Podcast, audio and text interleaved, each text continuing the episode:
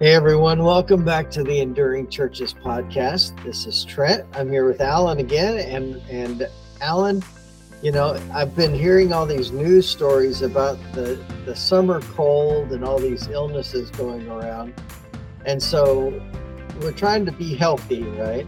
And so today we're going to talk about what makes, or maybe there's some symptoms of a healthy church. So if you wouldn't mind, get us started. Yeah, you know when you feel healthy, right? You've got some Yeah. energy, you get up, you can do stuff. Uh, um, when you don't feel well, you want to stay in bed, pull the covers over your head.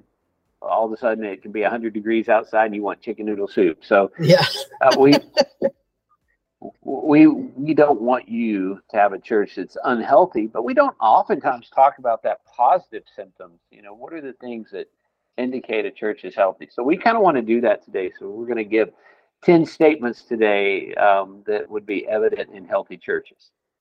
yeah, and I, I like these, uh, and I, I like the fact that we're looking at the positive side because it is, it's, you know, sometimes we tend towards the negative when we're looking at things like this. But um, so the very first thing that you have, um, and Alan put together a note today for this is that the pastor is spiritually healthy and growing, um, and the church will tend to be like that, like their pastor, you know, follow that lead. So when you think of this, Alan, um, give me some examples, or what are your thoughts about this? Well, when we think about a pastor, where are they at? Have they plateaued spiritually? And it's easy for us to do, but when our church is healthy, we we tend to be actively engaged in our own spiritual development and growth. Spiritual growth is a lifetime process. Our leadership growth is a lifetime process. If we're not engaged in that, then we are automatically putting a cap on our church's health. And if churches were made to grow, churches were made to be healthy and vibrant. And if they're not healthy and vibrant, they're sick. And so it requires that the leader be spiritually healthy himself in order to lead appropriately. Last night, Alan, I was reading uh, more of John Maxwell's um, leadership lid. You know, he's talking about that, and and this makes me think of that because as a pastor, you can't take people beyond where you are, right? And so if you're not growing and, and spiritually healthy and moving forward, then you can't take your your church and you can't expect them to go beyond where you're at as well. Would does that make sense? Does that fit with that? Yeah, I think so. I mean, we we don't want to put a lid on things. When we put a lid on things, we are automatically choosing a less healthy approach um, to what is going on. So we certainly want to be healthy. And the past, it begins really with pastoral leadership. Is a pastor spiritually healthy and vibrant? But it also kind of goes into their type of leadership. And the question I think in healthy churches is, what kind of leader is that pastor? Are they a collaborative leader? Um, that's really the best kind of leader. We can talk about other types. You can say the dictatorial leader, you know, the one who dictates what's going on. We could talk about a laissez faire type leader who lets everyone kind of do whatever they want. But when we think about that, the style and the interpersonal style, the idea of collaboration is really kind of the highest, the highest thing that we're looking for in a healthy church. Are they sharing those type of things? When I was first pastoring Alan, I think I struggled to be that collaborative leader. I, it was easier for me just to do things right and not involve people in in the process. Uh, maybe I was worried that they wouldn't agree with me, or I thought maybe they just wouldn't join in. So, yeah, a collaborative leader involves people in the process um, and is willing to hear out other people's ideas. Sometimes when a pastor is insecure, uh, we struggle with letting people change our ideas or hearing their ideas. Yes, we don't want to give second place um, to our idea, but sometimes we need to remember that the best idea are ideas that have been filtered through other people because we all have blind spots. I mm-hmm. have a blind spot in my leadership, you have a blind spot in your leadership. And when we can filter our ideas through other people, they see the blind spots and they can take our idea and really let's call it blind blind spot proof that idea so we don't miss something in it and good good collaborative leaders don't want their ideas just taken, oh, well, Pastor, you said that. We're just going to do that. You really want some pushback. You want some people to say, but did you think about this? Um, how can we take this idea and make that a great idea? And that's really what we're talking about with this. In healthy churches, there's not just one voice that, that carries all the influence, there's many influential voices. Well, and so not only does that, you know, bring out the best idea, but it also brings people involved in the process and they're more more likely to be involved as that moves forward and be a positive involvement, not a negative. You know, some people are like knock it down when they don't feel like that they've had the chance to add to the conversation. They're automatically going to be on the negative side of that.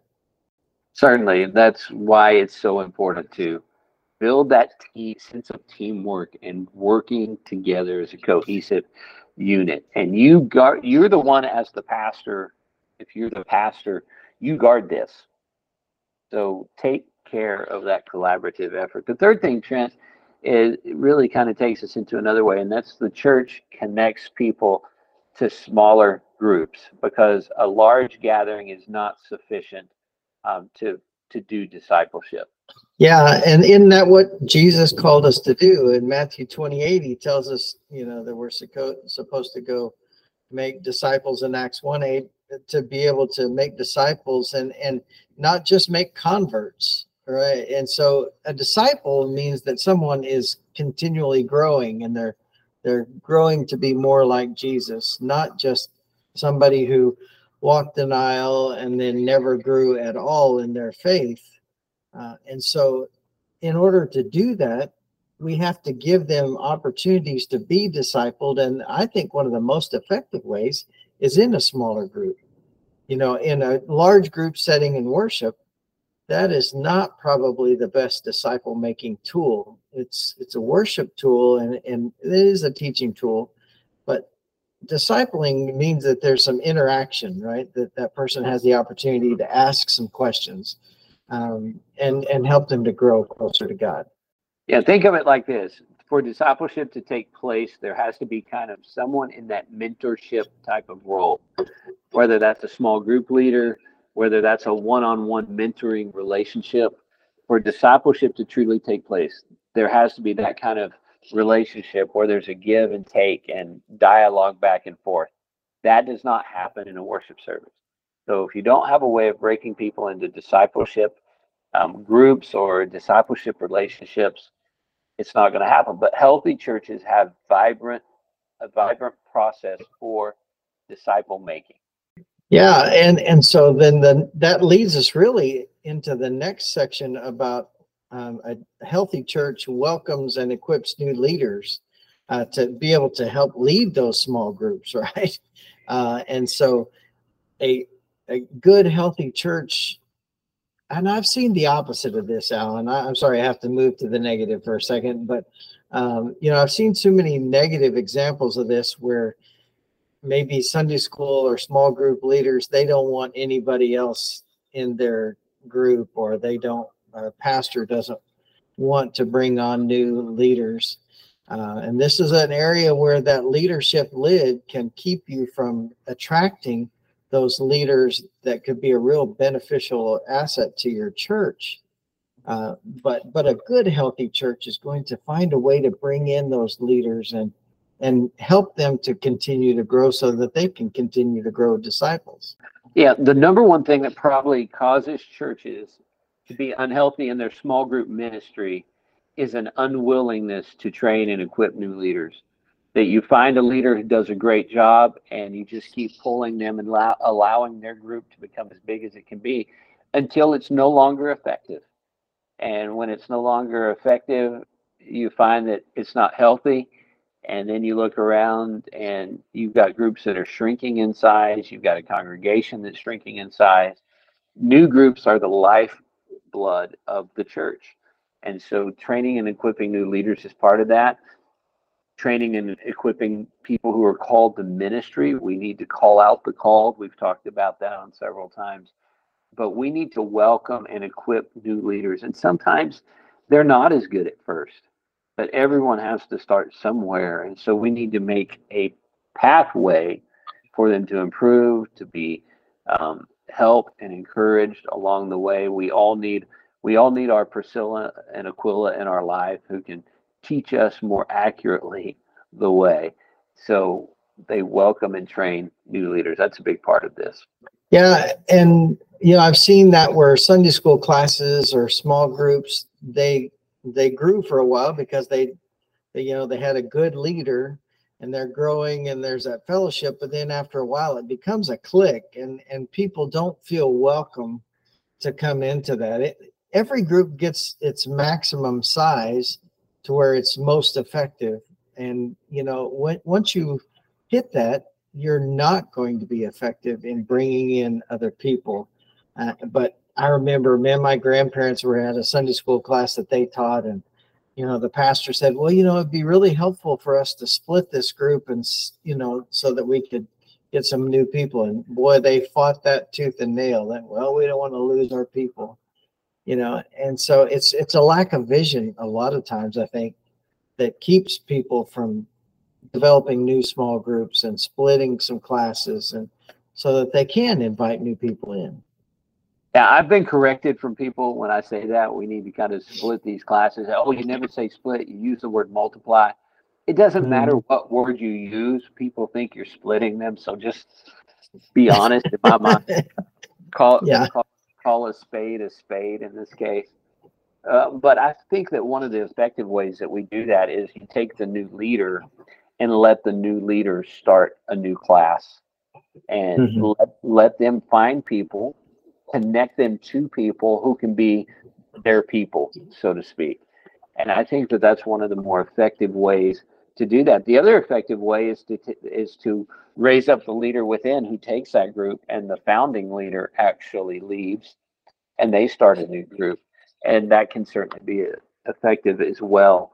But you have to know which way works best in your context and what experience tends to work best.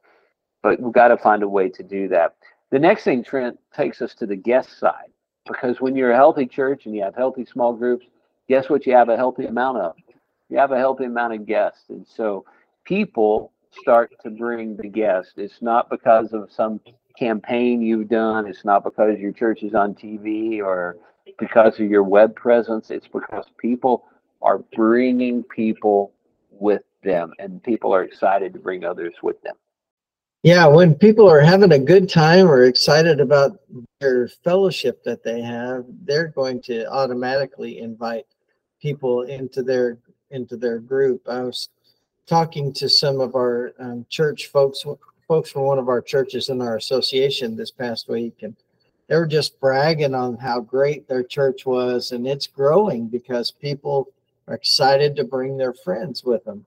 And so, you know, you see that, and that's a that's a sign of a healthy church, is they are bringing in their friends. And a sign of an unhealthy church, the opposite of that, is that well, I don't want to bring my friends because man, our music is terrible, or oh man, nobody's very welcoming, you know.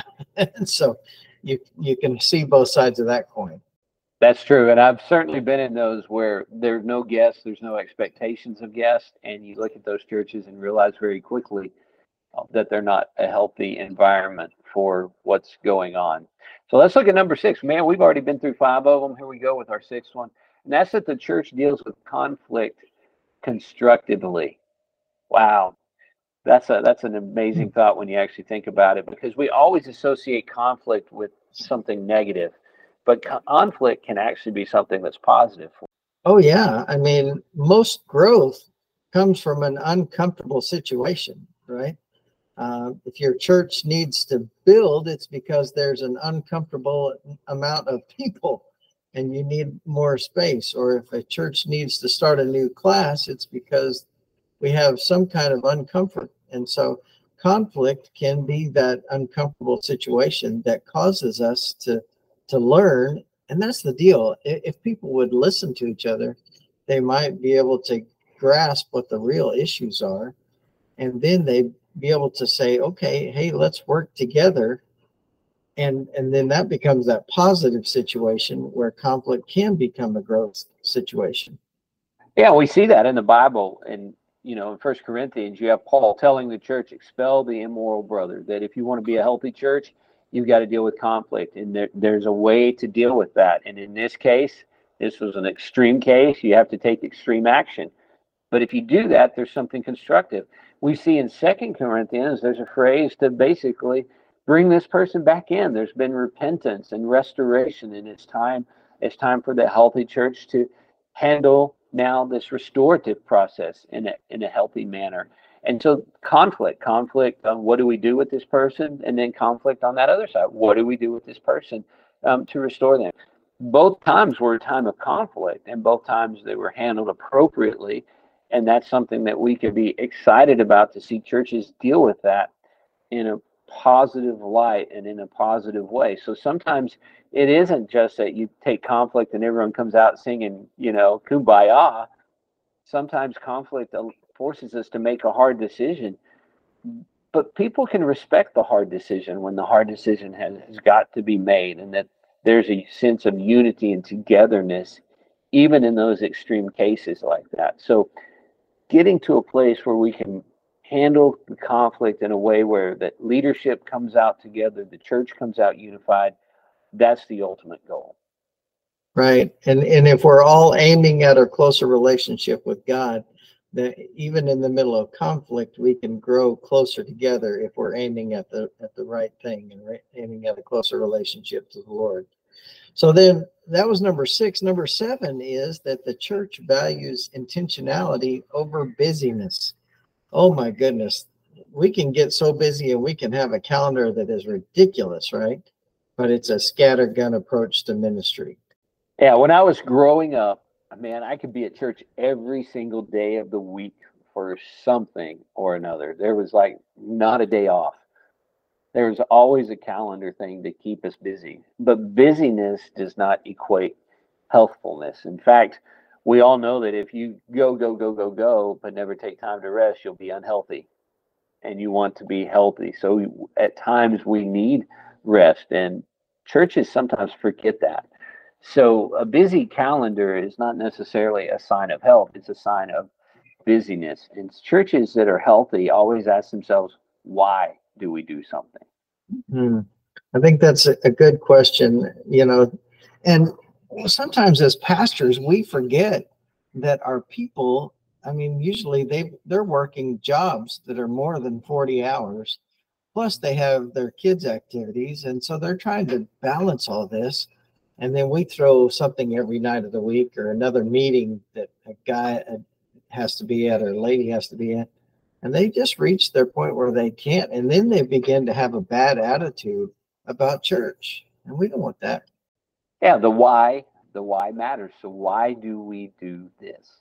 And mm-hmm. you can ask yourself that question with any number of the things um, that you're doing that you put into your calendar. I think it was uh, Thom Rainer talks about a zero-based calendar, and really the question is, why do we do this? Is this important? Is this essential to who we are?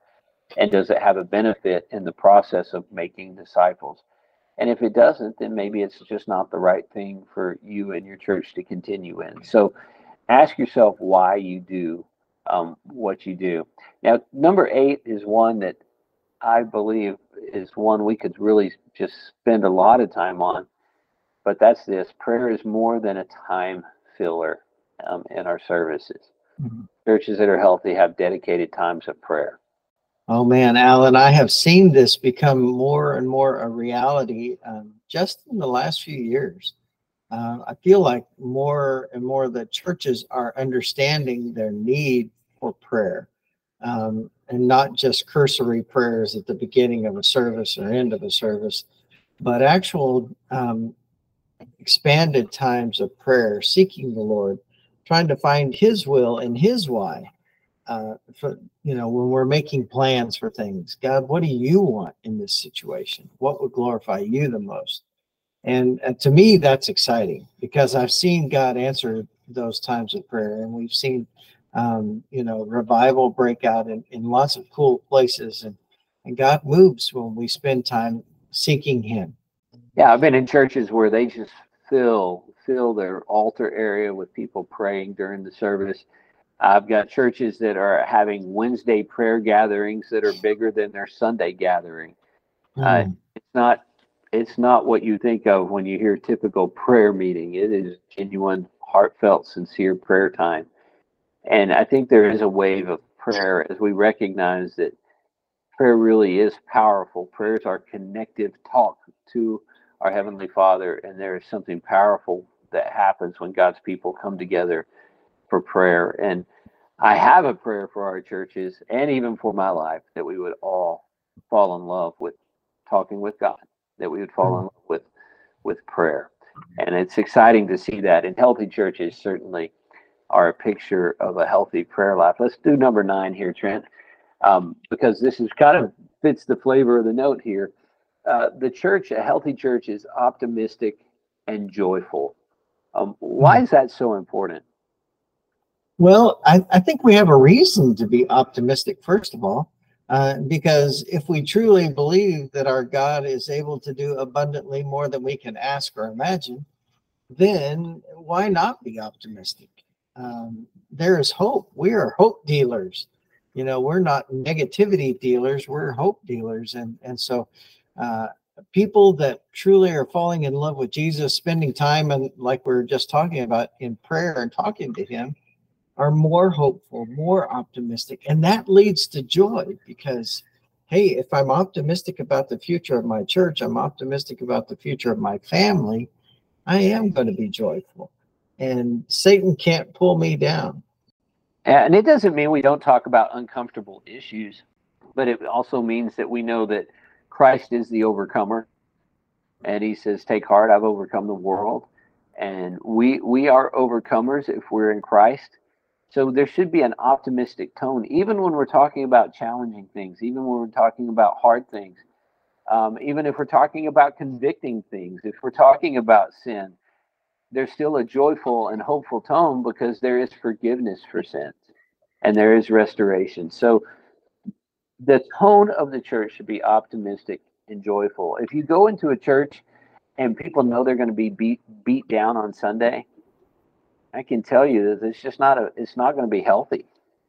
People do not need to be beat down every week and reminded about how badly they did during the week. But I've seen it. Well, and, and when you're saying that, Alan, I was, I'm just thinking, man, there's so many pastors that need to hear that right there because sometimes pastors we, we get in the habit of beating down our people instead of expressing to them the optimism and the joy that we as christians should have. And so man if you're a pastor clue into that.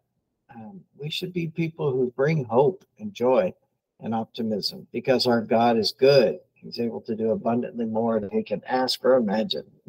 Okay we've made nine Let's let's do a tenth one, Trent. What what would that tell us? So, which is hey, we're going to make it.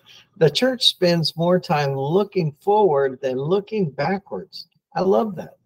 I've seen too many churches that they spend all their time looking in the rearview mirror. Yeah, that's not healthy, is it? You health health requires that we look forward. We're thinking about what am I going to do to be healthy today? What am I going to be doing to be healthy tomorrow? Not what was it that I did to be healthy 20 years ago? Because guess what? I'm 20 years I'm 20 years older. So the things that I did to be healthy 20 years ago are not going to be the same thing um, that I do to be healthy now. We need to remember that we are people who are always taking another step. We are moving forward. But unhealthy churches are still having worship wars unhealthy churches are still thinking about what what they used to be and the people that used to come instead of thinking about the people that they're not reaching in the here and now. So the church a healthy church is always going to be looking forward more than it looks backwards. It may celebrate what they've done but they celebrate with the mindset of well that was great then but let's talk about why we're celebrating because we want the next 20 years to be as great as the last 20 years. So healthy churches are just always thinking about what's next. Well, and so a good example that just keeps coming up to me, Alan, is that we are in the year 2023, not 2020. Um, and COVID, we experienced that in 2020 into 2021. but we are in 2023.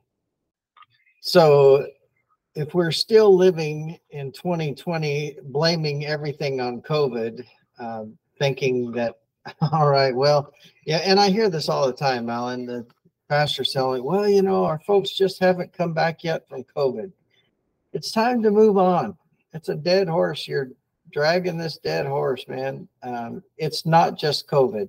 There's other things happening, and so uh, I think that you know it's time to quit living in the past, looking in the rearview mirror. Let's move forward.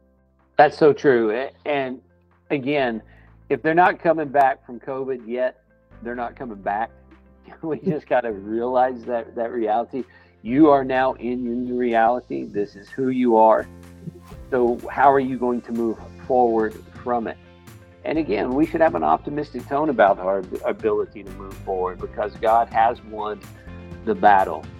So, whatever that is that's in your past, it could be when there was a great pastor and a great movement of God and your attendance was great 20, 30 years ago. It could be, well, when this building used to be full. Um, it could be, well, when we used to sing hymns when we were a stronger church. Whatever it is, let go of the past. It's time to move forward, and we should move forward with some excitement about what God wants to do. So, anyway, those are 10 statements we had today for healthy churches that represent healthy churches. There's probably some more. And you're welcome to reach out to us for the, another statement that would be true in a healthy church. But we want to see you healthy, we want to see you and your church thrive. And if you would do something for us, please share this episode with someone else or someone that you know who's a pastor who'd love to know what's true about healthy churches. So help us out in that way. And again, we thank you for taking time to listen. And we're excited to catch you on our next episode.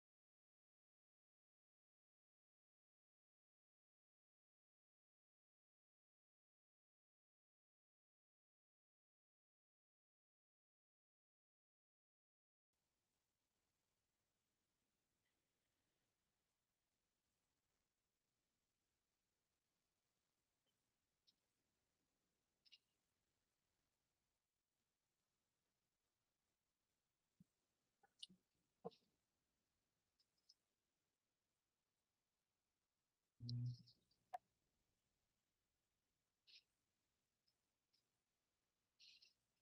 you.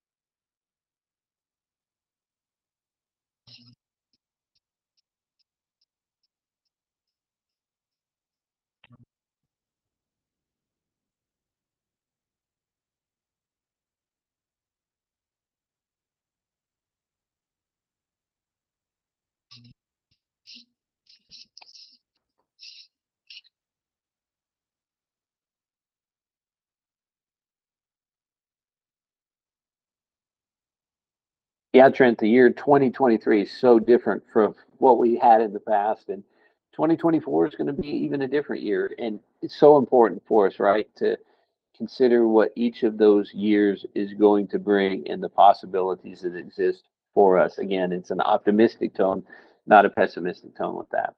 Well, Trent, I know you've got some storms going on. I think your internet signal has crashed, but we want to thank you so much for joining us. We managed to get through 10 before we lost you um, to that bad weather out there. So I'm grateful for that. I'm grateful for you, Trent, and grateful for you listeners out there. Please do something. Share this episode uh, with someone else. Let them know about the Enduring Churches podcast.